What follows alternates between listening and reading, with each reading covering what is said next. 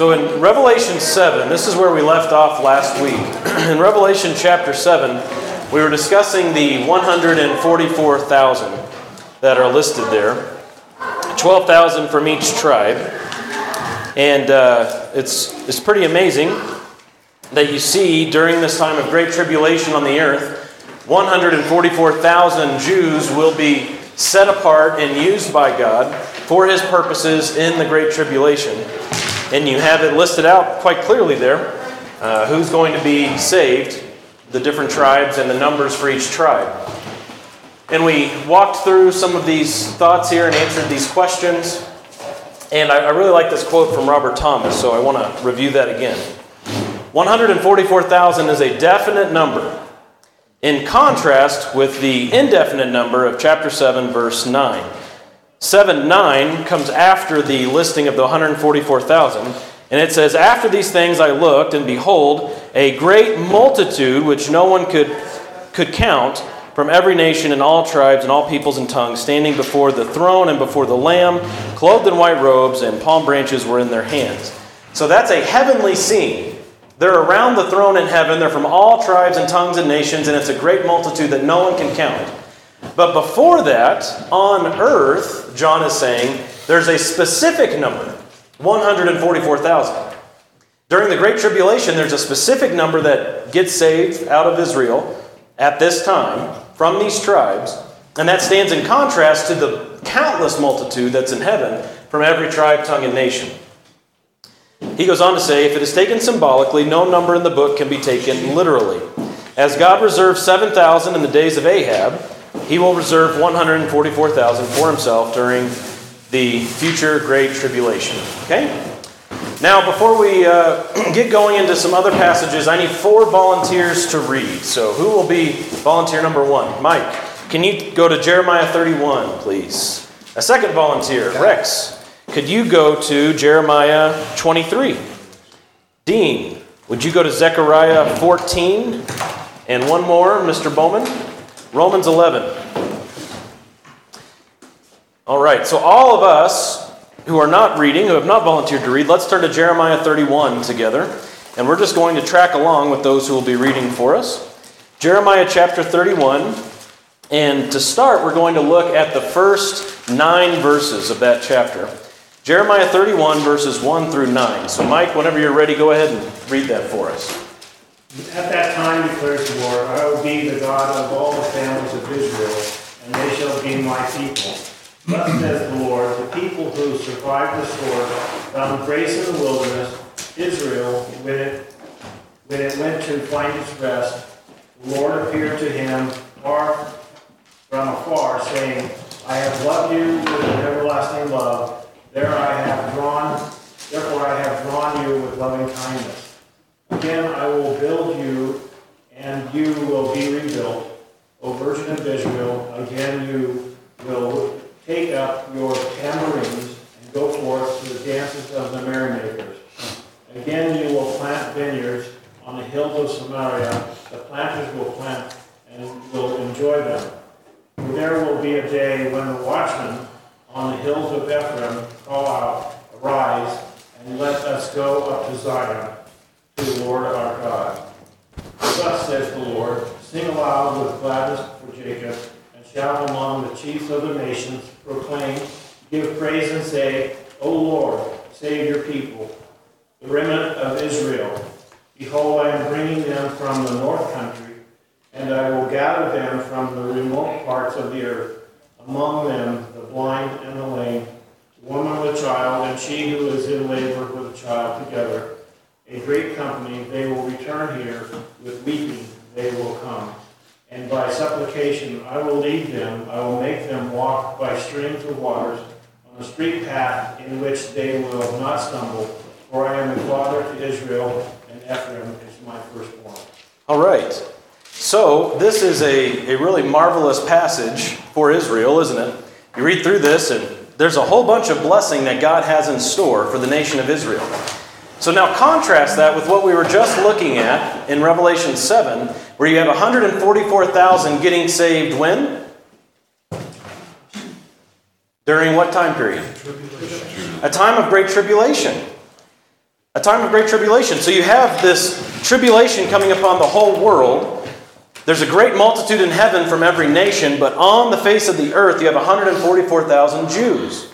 And they're getting saved out of a tribulation, going through a difficult time, and yet here we're seeing these promises that were given to them back in the Old Testament promises for great blessing. Blessing on the earth, where they're going to be planting in Samaria. They're going to be dancing with the merrymakers. There's going to be all kinds of good things happening to Israel on the face of the earth, and yet they're in a great tribulation in Revelation 7. So, what's going on here? Well, just from a very high level, basic view, God is heading, heading toward providing these blessings that we just read about in Jeremiah 31.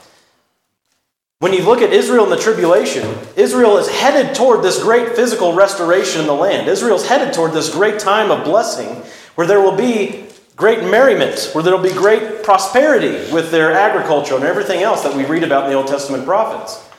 But first, there comes a time of tribulation, a time of Jacob's distress that the prophet Jeremiah talks about. That must come before this time. And so they will be getting saved initially with the 144,000 and then to, uh, to, expanding that to others. They will be getting saved during this time of tribulation, but they won't experience this time of great physical blessing until after that point. But when you're asking the question, why is God saving the Jews? Why not 144,000 Ethiopians? Why not 144,000 Russians? Because God made the nation of Israel, didn't He? And to this nation, He offered these promises, didn't He? And so they are headed toward the fulfillment of these promises, but first must come tribulation. Stay in this chapter, Jeremiah 31, and drop down to verse 31 with me, and I'll read 31 to 40. Listen to what God says is going to happen to His nation.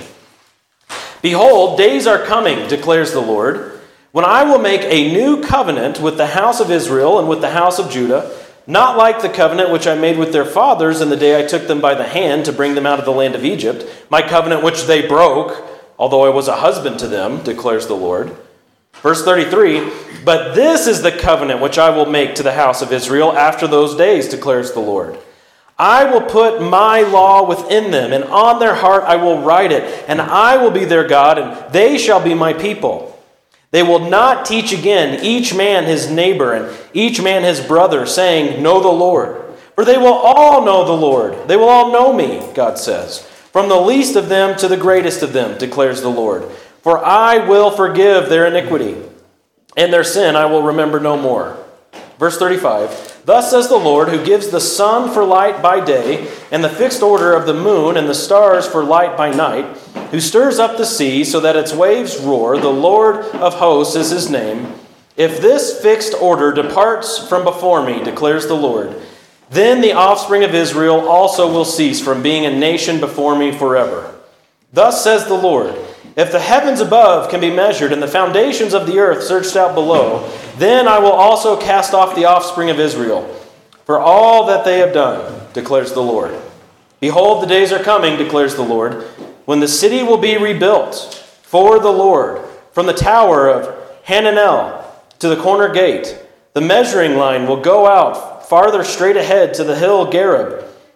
Then it will return to Goah, and the whole valley of dead bodies, of the dead bodies, and of the ashes, and all the fields as far as the brook Kidron, to the corner of the horse gate toward the east, shall be holy to the Lord. It will not, not be plucked up or, or overthrown anymore forever. So there's coming a time, God says, when not only will Israel experience a total spiritual restoration, but there will be a physical restoration, and he's mapped out with certain geographical places saying, in this area, there will be a time of total restoration in the land. And Israel is headed toward that as we read the book of Revelation. They are in the midst of great tribulation, of course, but they're headed toward the fulfillment of these promises. It's going to happen. The historical context of this, when you think about when Jeremiah wrote this, it's right before the Babylonian captivity. However, these promises were not fulfilled then. If you remember, Jeremiah casts a prophecy saying for 70 years Israel is going to be in Babylonian captivity. And was he right? Yes. Yes. Were some of you thinking that Jeremiah the prophet was wrong? what does the Bible say about prophets who make wrong prophecies? Okay? Some of you are about to rip Jeremiah out of your Bible, apparently. Was Jeremiah right about 70 years? Yes. Okay. They were in Babylonian captivity for 70 years. And then what happened after those 70 years? Do you remember? King Darius gave an order to rebuild Jerusalem. Cyrus. Cyrus Yes, Harris. Yeah. set forth a decree. Yes. Yes. And he funded it and gave protection. King Cyrus, who was a great Jew. No. No. So you have this interesting thing. You have these pagan kings now, starting with Cyrus, who are allowing the Israelites to go back into the land after their Babylonian captivity. And this is in like 500 BC, roughly, okay? They're allowed to go back into the land. I think it's 515 to be exact. They're allowed to go back into the land. And did you know, not a ton of them went back. After 70 years of being in captivity, even if it's a place that you don't think you would want to be in, you kind of get used to being in that place. And of course, if you've read Ezra and Nehemiah, you know they intermarried, and you have these families who are all intermixed. This is not the great restoration that Jeremiah was speaking of, is it? Because Jeremiah is speaking of this sweeping restoration that's going to take place in that land. And the Jews that did go back, 40,000 or so, they did start rebuilding. There's Zerubbabel's temple that some of you ladies have been studying about in Saturday morning women's breakfast through the prophet Haggai, and then soon through Zechariah, you're going to learn about this. They started rebuilding Jerusalem and the temple, but was it this amazing, glorious place that we read about in this prophecy from Jeremiah? No, it wasn't. No, it wasn't. This isn't happening yet. Okay, and so the prophecies are going to be fulfilled later. Now let's also check out 23. That's what you have, Rex. Uh, Jeremiah 23, 5 to 8. And then I'll read Jeremiah 33, 13 to 18. Now, as these are read, I want you to think about what can be understood about Israel's salvation as we add these prophecies to it. Go ahead, Rex. The days are coming, declares the Lord, when I will rise up to David's righteous branch, a king who will reign wisely and do what is just and right in the land.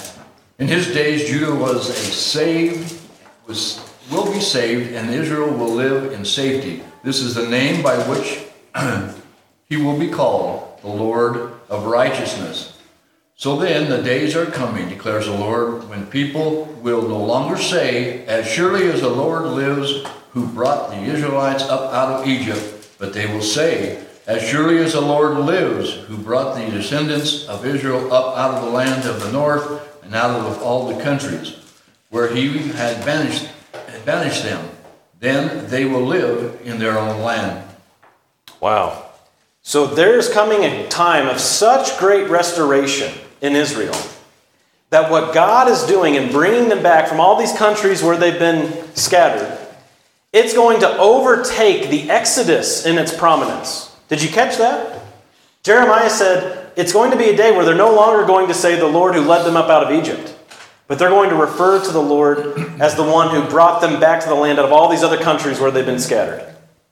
If you read through the Old Testament over and over and over again, God is referred to as the one who brought them out of the land of Egypt. That was the big moment in Israel's history. But there's coming such a time of great restoration that will surpass the Exodus in prominence. That hasn't happened yet, has it? That has not happened yet, but it's going to happen. And let me read chapter 33, verses 13 to 18. Jeremiah 33, 13, it says, In the cities of the hill country, in the cities of the lowland, in the cities of the Negev, in the land of Benjamin, in the environs of Jerusalem, and in the cities of Judah, the flocks will again pass under the hands of the one who numbers them, says the Lord. Verse 14, Jeremiah 33, 14. Behold, days are coming, declares the Lord, when I will fulfill the good word which I have spoken concerning the house of Israel and the house of Judah.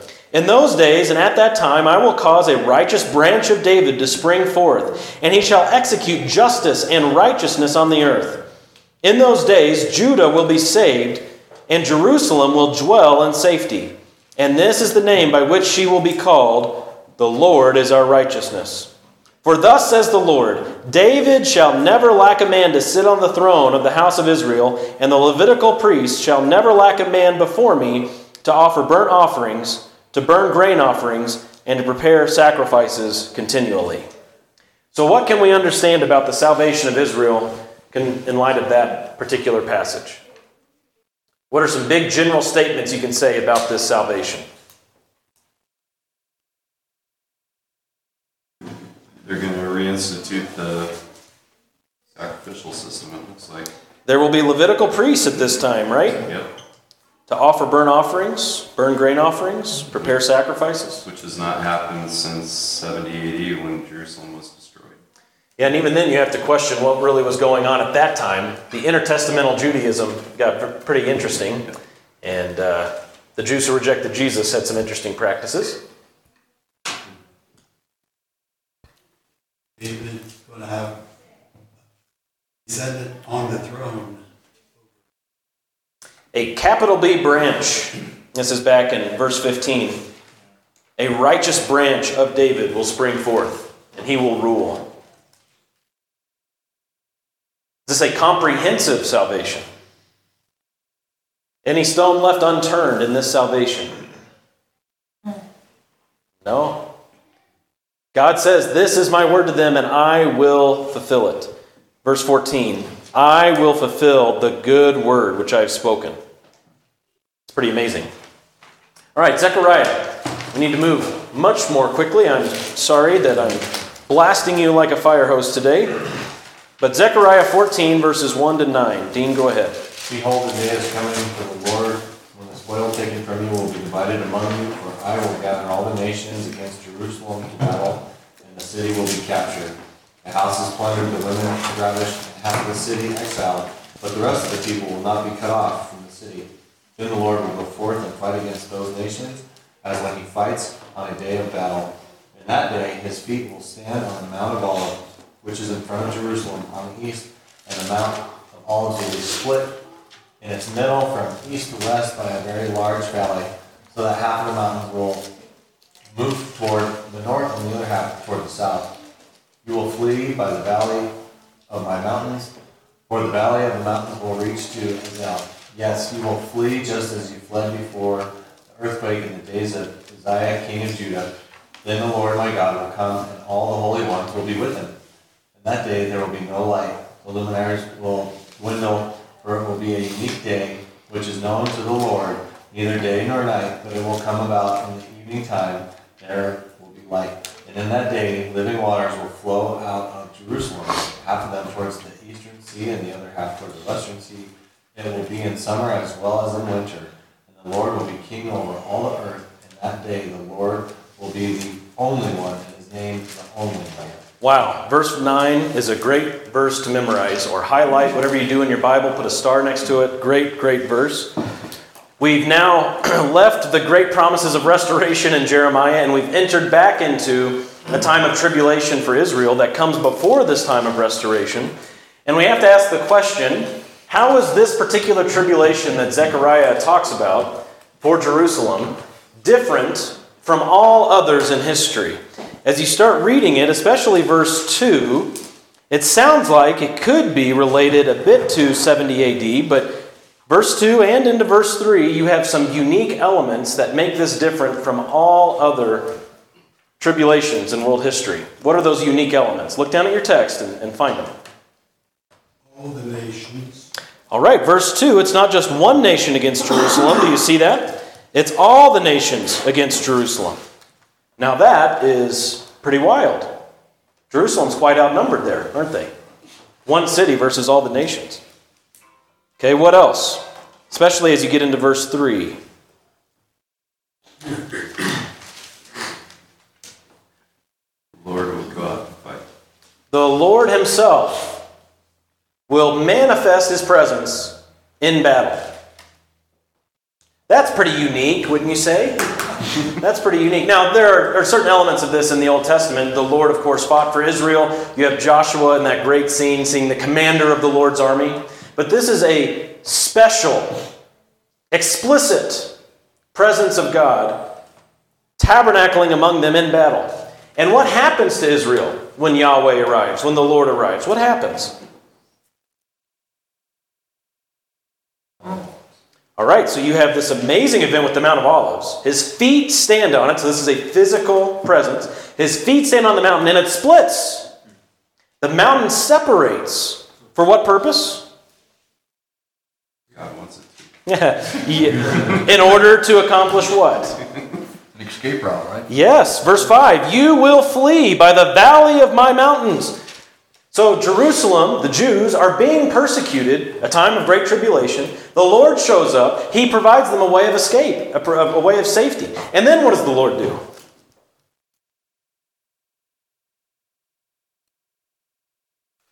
He'll take the holy ones with him. Good.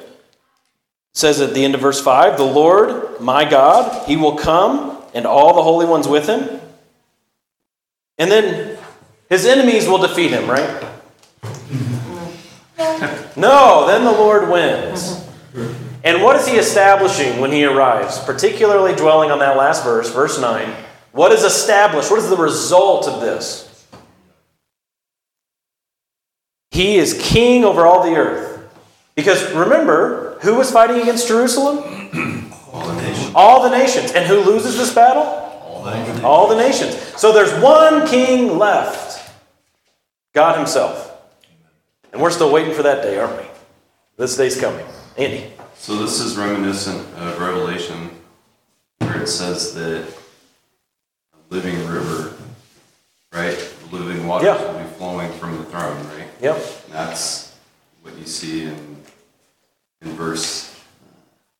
Uh, get Eight. Eight. In that day, living waters will flow out of Jerusalem, half to the east, half to the west. Yeah, what an amazing day. And what you have to make note of here, too, is from that time of the Babylonian captivity, because if you can remember Israel's history, northern kingdom, southern kingdom. Assyrians took the northern kingdom. The southern kingdom, Judah, hung in there for a couple hundred years after the northern kingdom fell. And they were taken captive by the Babylonians. And they went into that captivity for 70 years. From that time forward, it has been the times of the Gentiles in Israel. It's been the times of the Gentiles in Jerusalem. This is a time that Jesus talks about in Luke 19 when he was making reference to that time of 70 AD when the Romans were going to come and plunder Jerusalem. He said it's going to keep being plundered until the times of the Gentiles is fulfilled. And so you have back in Jeremiah with the Babylonian captivity, the times of the Gentiles really beginning. And now you have this prophecy from Zechariah of the times of the Gentiles ending. All the pagan nations, all the Gentile nations are going to be at odds with Jerusalem and they will lose. Their time is going to end. And Jesus, the King of the Jews, is going to reign over them in his land and he's going to be king over all the earth. What an amazing story that God's putting together here. Okay, Romans 11. Jerry has that. Romans 11, 25 to 29. We just looked at this a few weeks ago. Go ahead, Jerry.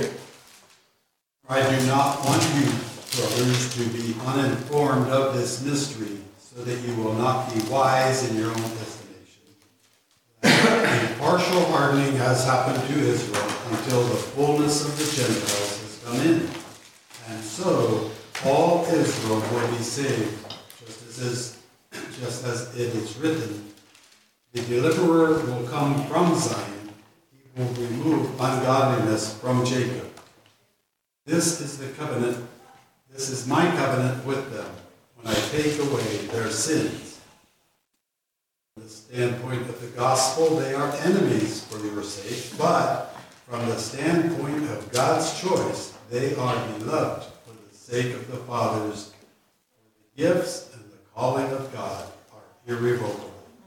So, Paul here is talking about ethnic Israel, and I have on this older PowerPoint, you can go back to the beginning of this section in chapter 9. But I'll say now, you can also go back to the lessons that we taught on this just a few weeks ago in Romans chapter 11, where we talked through this in great detail. Paul is speaking of ethnic Israel being saved. All Israel will be saved. And to answer this question, why aren't they saved now? Well, of course, it says in the text that a partial hardening has come upon Israel. Why isn't all Israel saved right now? Well, because God has, has applied to them a partial hardening. And that's why they're not all saved. Well, when will all Israel be saved? When the fullness of the Gentiles comes in and that partial, partial hardening is removed. So, this is God's business and God's program in building his people through these different kingdom programs, starting with the nation of Israel, then going to the all nations church, and then back to the nation of Israel. a partial hardening has been applied to them, and it will be removed when the fullness of the Gentiles have come in. And when we ask what is the basis for God saving them, what does it say in verses 28 and 29? There are two main reasons why. What? God's choice. Verse 28 God's choice according to the fathers. This is just God's choice. This is why it's happening. God has chosen it to ha- uh, chosen that it would happen. And then the other, it's tied into it, but verse 29. Calling is irrevocable. Good. The nature of God's choice is that it's irrevocable. Has not the Lord said it, and will he not do it? Have you seen that phrase over and over again in Scripture?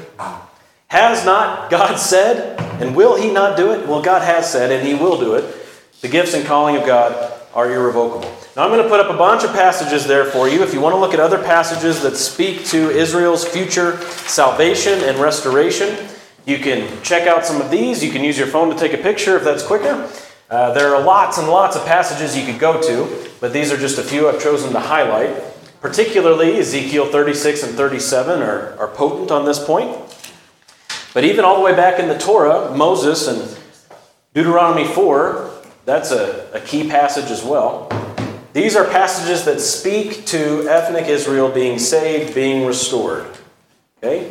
Now I can go back to these slides at the end because I've got another one to give you where you're going to jot some stuff down. This is the New Testament list of passages that talk about Israel, ethnic Israel being saved and restored in the New Testament. If I could pick out a couple just from this list, I would point you to Acts chapter 3. I think that one is extremely important.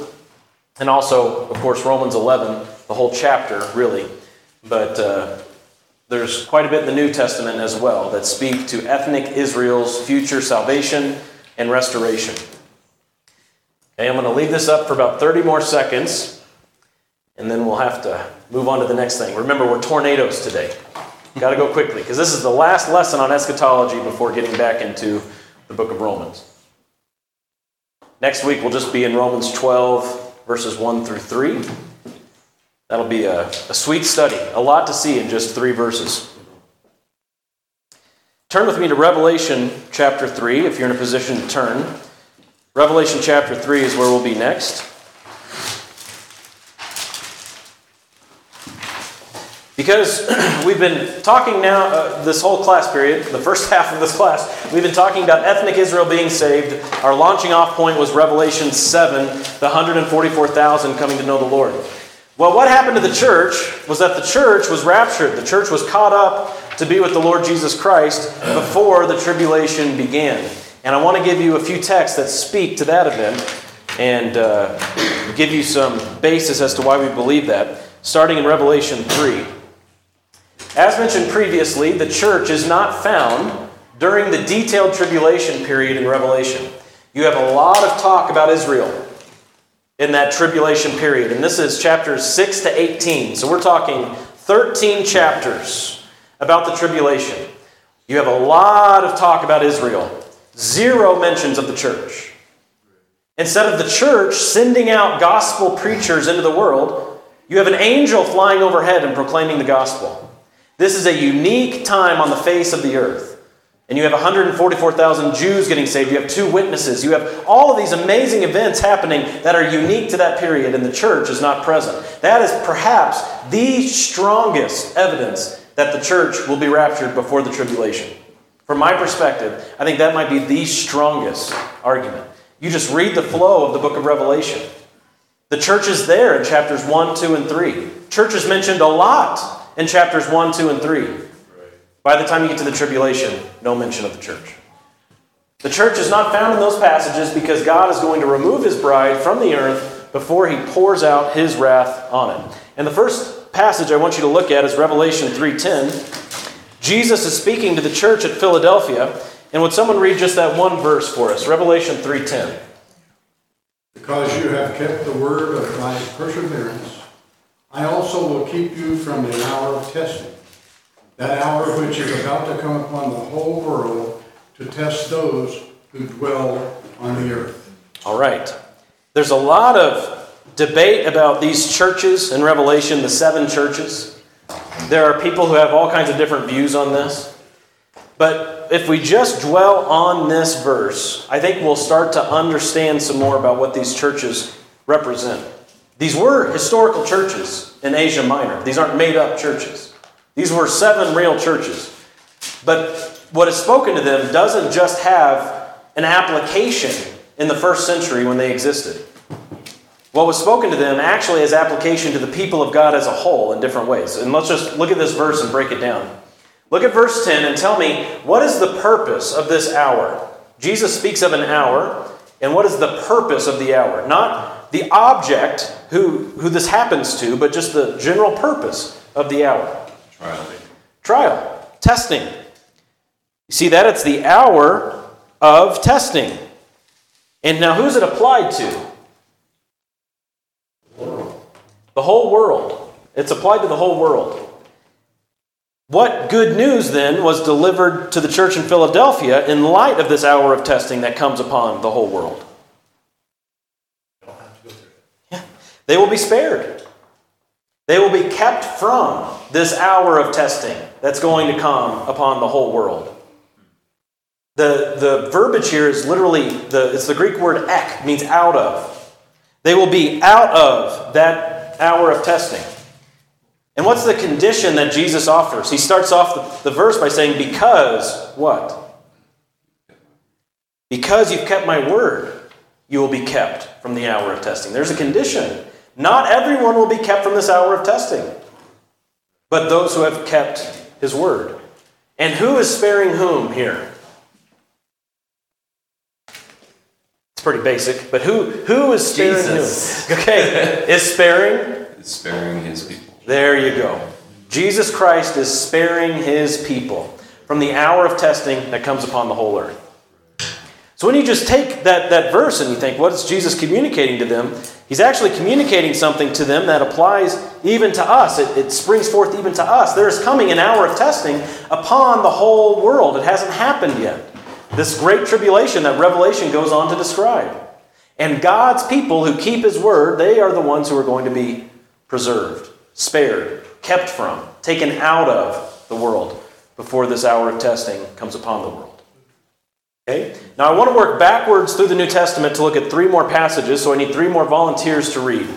Who can get Second Thessalonians 2? 2 Thessalonians chapter 2. Who can get that one? Joseph, great. 1 Thessalonians chapter 4. Who can get Katrina, 1 Thessalonians 4. And then one more, John 14. The Gospel of John 14, Andy. Very good. So let's all turn as we work backwards now to 2 Thessalonians chapter 2. And Joseph, if you would, please read for us verses 3 to 8. Uh, let no one in any way deceive you, for it will not come unless the apostasy comes forth, and the man of lawlessness is revealed, the son of destruction, who opposes and exalts himself above every so-called God or object of worship, so that he takes his seat in the temple of God, displaying himself as being God. Do you not remember that while I was still with you, I was telling you these things? And you know that, you know what restrains him now, so that in his time he may be revealed. For the mystery of lawlessness is already at work. Only he who now restrains will do so until he is taken out of the way. And then the lawless one will be revealed, whom the Lord will slay with the breath of his mouth, and bring to an end by the appearance of his coming. All right. We have in verse 3, the first verse Joseph read, it says, It will not come. It's speaking of the day of the Lord. If you go just back to the verse before, it's saying that the day of the Lord will not come unless certain things happen first. And what does it say in verse 3 must happen first? The apostasy. And the man of lawlessness who's going to rule in this day, when the day of the Lord begins, the man of lawlessness is going to rule for a time. He's going to be lifted up. It says that he can't rule right now for a certain reason. Look at verse 6. Why can't the man of lawlessness do his work right now, according to verse 6 or 7? Good. There's a restraining aspect pertaining to the man of lawlessness. He's being held back. He cannot rise up and rule because there's a restrainer. Now, the passage, of course, doesn't tell us what the restrainer is, But it does tell us that a restrainer exists. Some will say this is in reference to the Holy Spirit. Through God's church, the church is the temple of the Holy Spirit. As God's church is on the face of the earth, the Holy Spirit is at work in the world. And when the church is removed in the rapture, then the Holy Spirit, then, as the restrainer, is taken away, and there's no restraint over this man of lawlessness. Some say that it's speaking of the church itself. You don't need to jump to the Holy Spirit, it's just speaking of the church. The church is the restraining force in the world. As we go out and we're salt and light in the earth, once the church is removed, then it's only darkness. It's only bitterness in the world. And the man of lawlessness is able to reign. There are others who say that the restrainer is some sort of civil restraint, that by God's common grace in establishing governments in the world, people are restrained. And one of these days, God is just going to remove his hand of common grace. And so basically, God's hand of common grace is the restrainer. Well, I believe one of those first two options is the best solution here. It's referring to a singular masculine he that will be taken out of the way. The restrainer will be removed. And whether you say that's the church whether you say it's the Holy Spirit, I think that's the notion here, is that God is going to remove his people from the face of the earth, and then the man of lawlessness will be able to have great power over the people. Let's turn to 1 Thessalonians now, and we'll take uh, some questions after looking at John 14. But 1 Thessalonians 4, and Katrina, would you read 13 to 17? 1 Thessalonians 4, 13 to 17. But I do not want you to be ignorant, brethren, concerning those who have fallen asleep. These two sorrow as others who have no hope. For if we believe that Jesus died and rose again, even so God will bring with him those who sleep in Jesus. For, these, for this we say to you by the word of the Lord, that we who are alive and remain until the coming of the Lord will by no means precede those who are asleep. The Lord himself will descend from heaven with a shout and the voice of an archangel and with the trumpet of God, and the dead of Christ will rise first. Then we who are alive and remain shall be caught up together with them in the clouds to meet the Lord in the air, and thus we shall always be with the Lord. All right. Therefore, let's comfort one another with those words, right? This is where we get the word rapture. It's not a Greek word, it's not an English word that's found in our text, but the Latin translation of the Greek word Harpazo is rapturo. So we get it from the Latin. That's where our English word rapture comes from. The word means to be caught up. And this passage, of course, says that God's people will be caught up together with him in the air. This is pretty fascinating stuff, isn't it? The dead will rise first, and then we who are alive and remain will be caught up together with them. I pointed out last week from 1 Corinthians 15, and I'll point it out again here. Notice in verse 17, Paul does say we. It seems like there was an expectation in Paul's day that this would happen in his lifetime. That's how every Christian is supposed to live, isn't it? We do not know the day or the hour. And so we are to live as though Jesus may come today. Jesus may come before we finish our next sentence, right? he can come at any moment. And so Paul here has this view toward we are going to be raptured, we're going to be caught up together with them in the clouds. Now, I want you to glance over the first section of chapter 5. I'm just going to point out a few verses. He now changes the subject slightly to discuss the day of the Lord. He starts off in verse 1 by saying, As to the times and the epochs, brethren, you have no need of anything to be written to you, for you yourselves know full well that the day of the Lord will come just like a thief in the night. Verse 3 while they are saying peace and safety, then destruction will come upon them suddenly, like labor pains come upon a woman with child. And they will not escape. Notice the pronoun shift. Paul said, We who are alive and remain will be caught up together with God. They are going to suffer destruction. When the day of the Lord comes, it hasn't come yet. When that day comes, it will be a time of destruction for them, not for us, but for them. And drop down to verse 9. I love this verse.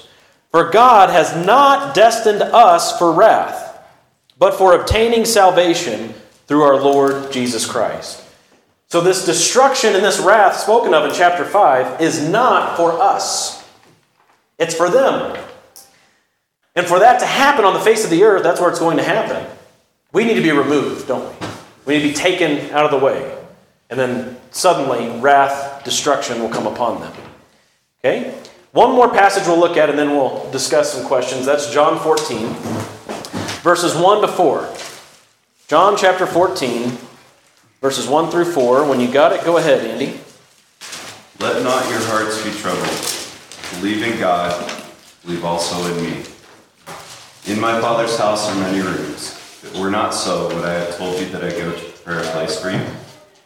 And if I go to prepare a place for you, I will come again and will take you to myself, that where I am, you may be also. And you know the way to where I am going.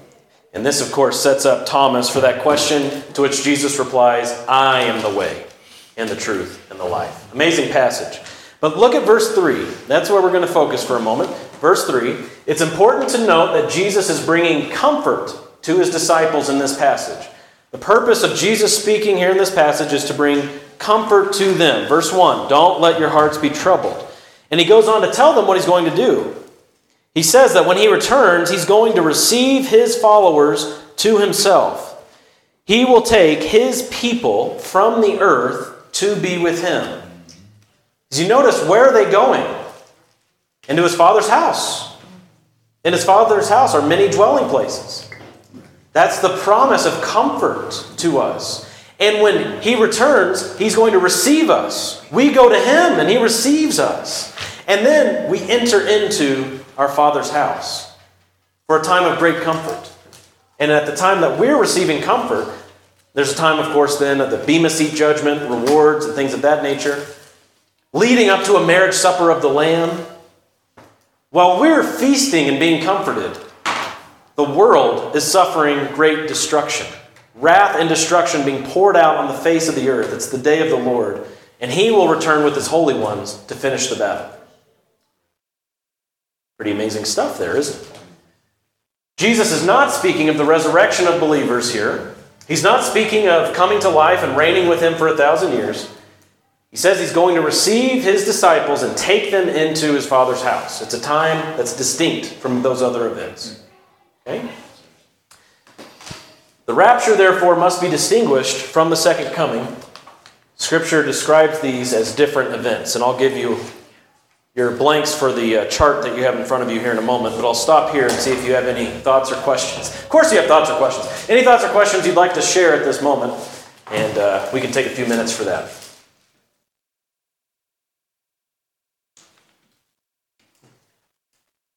Good exercise this morning, isn't it? All right, you guys are making it easy. Very good. Well, let's fill out that chart that you have. What are the differences between the rapture and the second coming? First, in the rapture, you have Jesus coming to the clouds.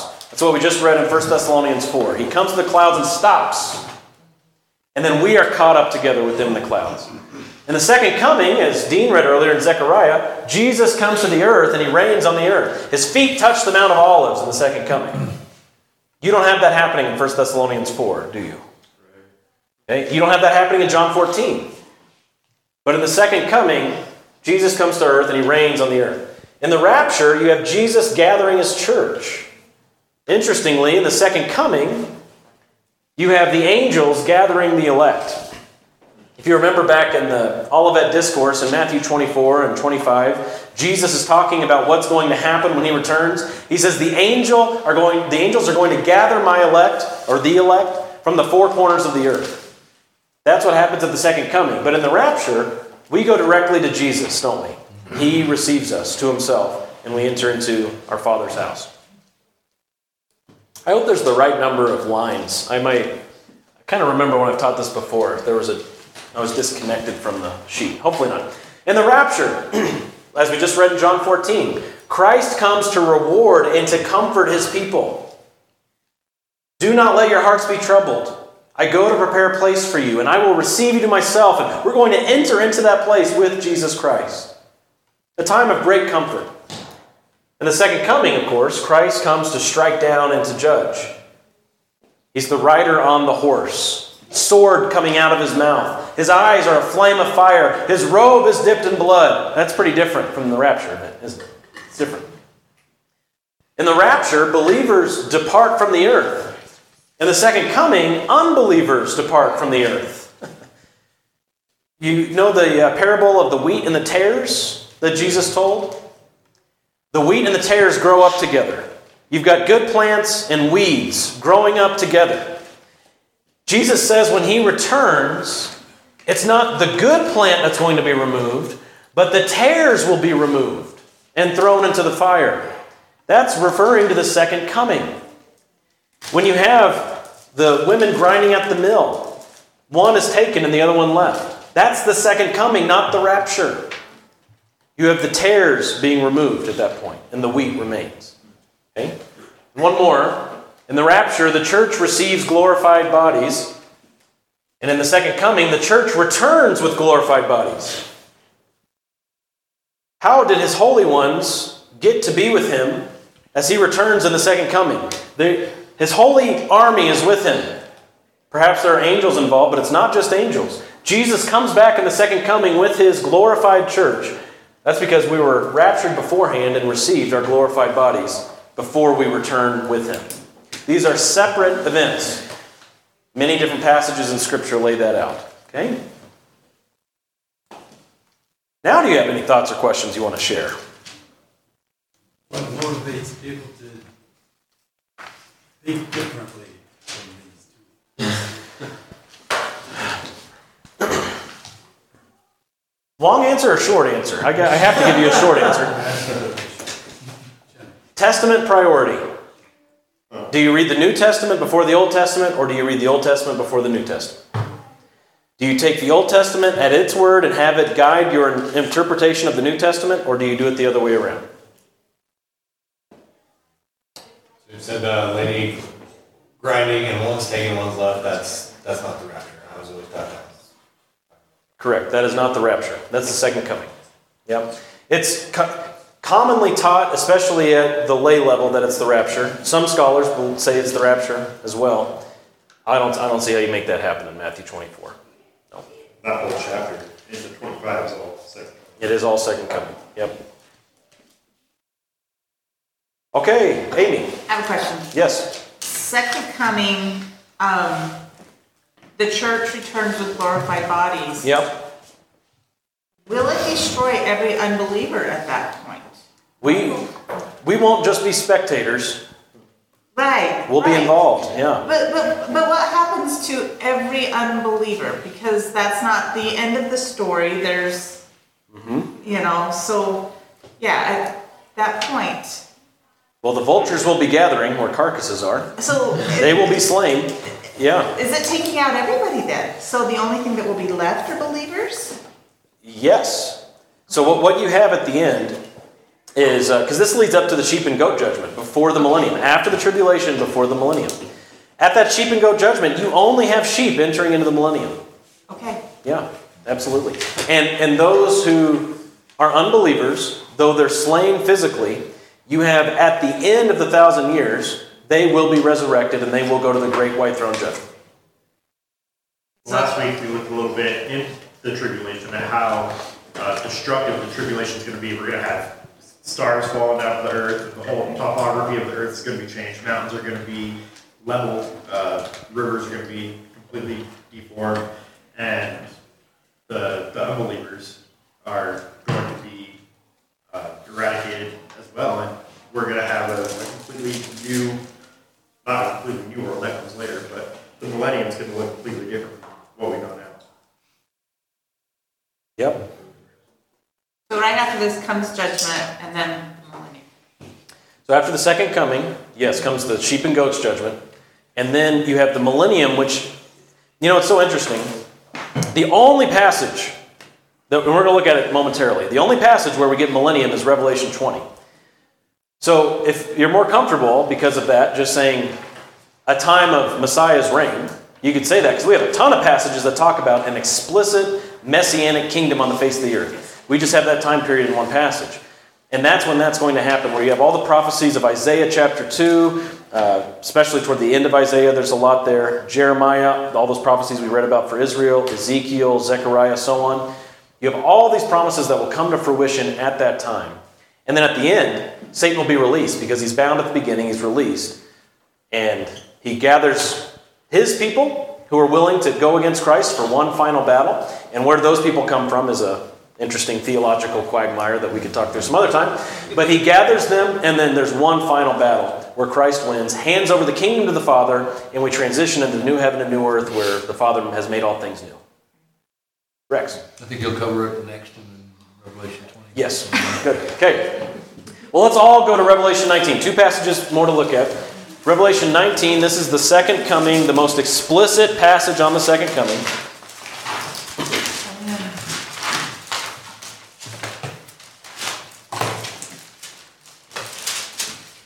And would someone read those 11 verses for us? Revelation 19, 11 to 21. Who's got it? Revelation 19, 11 to 21. Okay. Then I saw heaven open, and behold, a white horse. The one sitting on it is called Faithful and True, and in righteousness he judges and makes war. His eyes are like a flame of fire, and on his head are many diadems, and he has a name written that no one knows but himself. He is clothed in a robe dipped in blood, and the name by which he is called is the Word of God.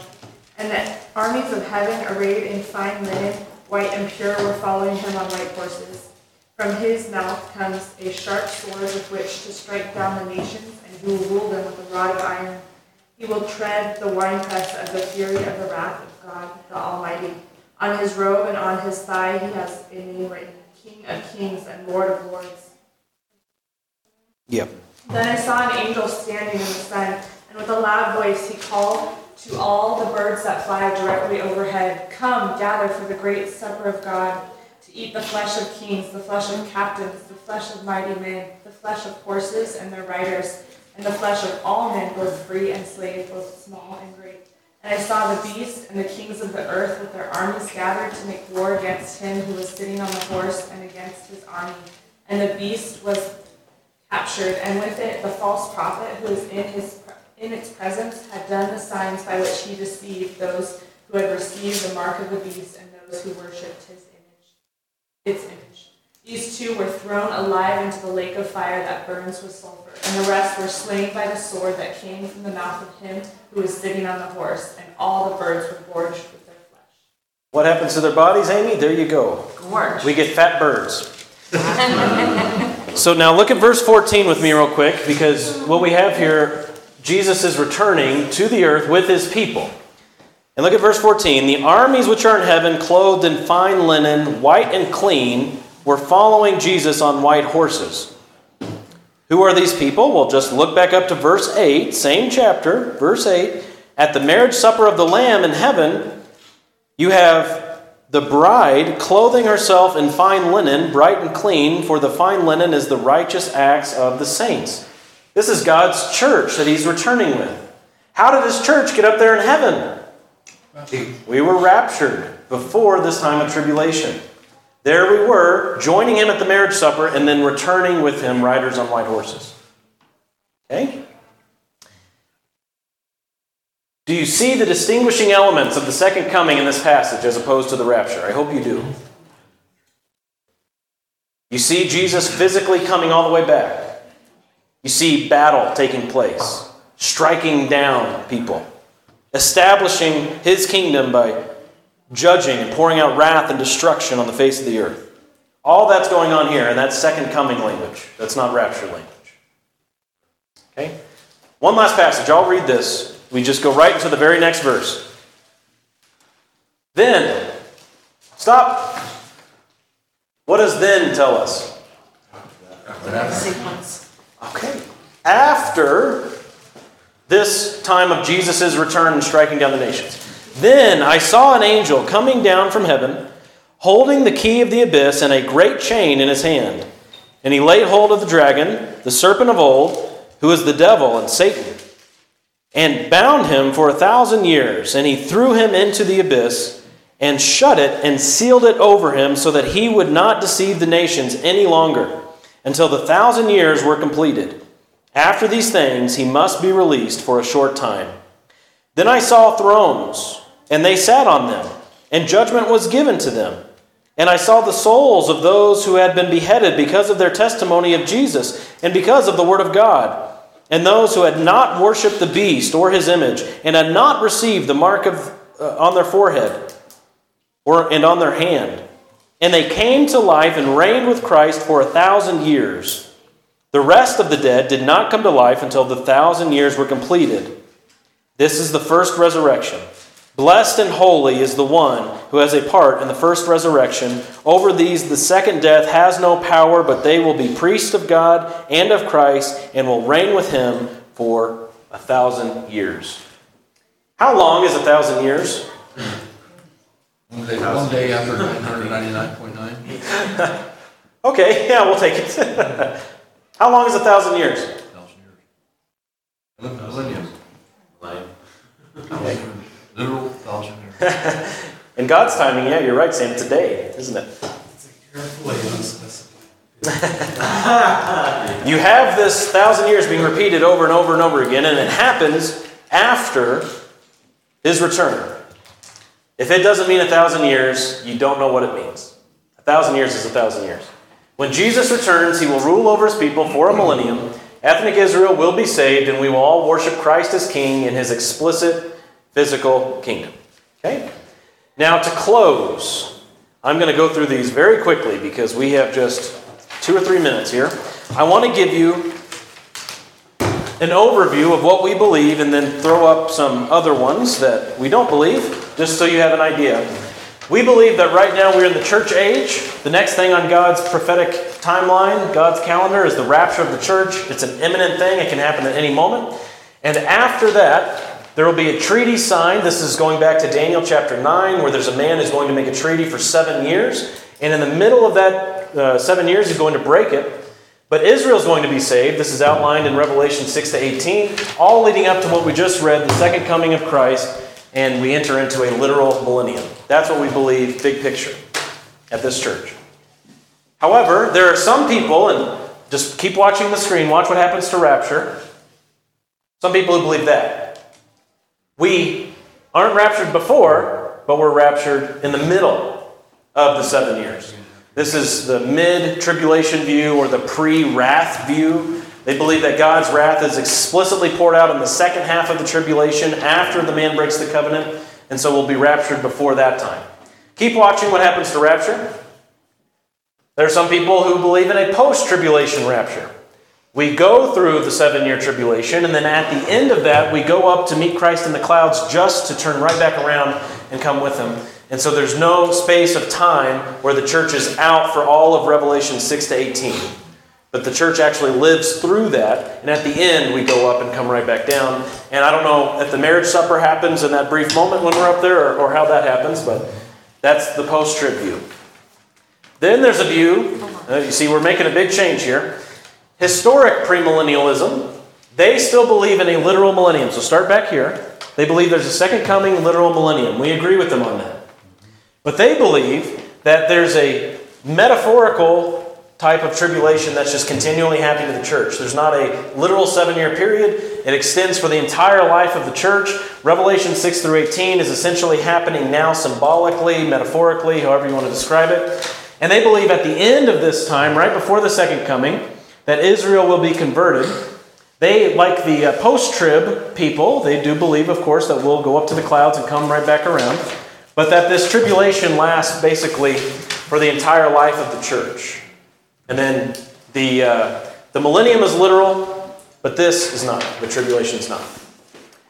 Amillennialists believe that there's, during the, they get simpler and simpler as we go on, and that's what's appealing about these other systems. The millennialists believe that the church age is happening now, and simultaneously there's a symbolic tribulation and millennium. Both happening right now. It's not sequential, it's not tribulation, then millennium, but basically, symbolically, we are going through tribulation and we are in the millennial kingdom as it is right now. Thousand years is, is just a symbolic number that means completeness or wholeness. It's not a literal thousand years. Then you have the post millennialist belief, uh, belief that the tribulation pretty much all happened here in the first century, culminating in 70 AD. A lot of amillennialists will believe that too. That it all happened here, and then we've now entered into this age that it's the millennial age symbolically, but they believe, uh, differently from the all millennialists. amillennialists, Amillennialists think that it's all still going downhill until the coming of Christ. Postmillennialists believe since the tribulation's behind us, the church is going to grow and grow and grow and conquer the world, and the world is going to become Christianized, leading to the return of Christ. And they take passages like the Great Commission, the Great Commission that says, make disciples of all the nations, and it's they say, no, it's disciple the nations. So that national governments should be converted, that the nations themselves would be discipled as a whole to be Christian. So Jesus killing with his sword of his mouth when he returns. Things get to be symbolic. Whenever, whenever you enter into that realm, lots of things can just be uh, symbolic. Now, here's one for you that's heretical, okay? I even added the cool little woo. All right. they believe that Jesus came back in 70 AD. That everything in Revelation happened, lead, uh, fulfilled in 70 AD, and now we're in a symbolic new heaven and new earth.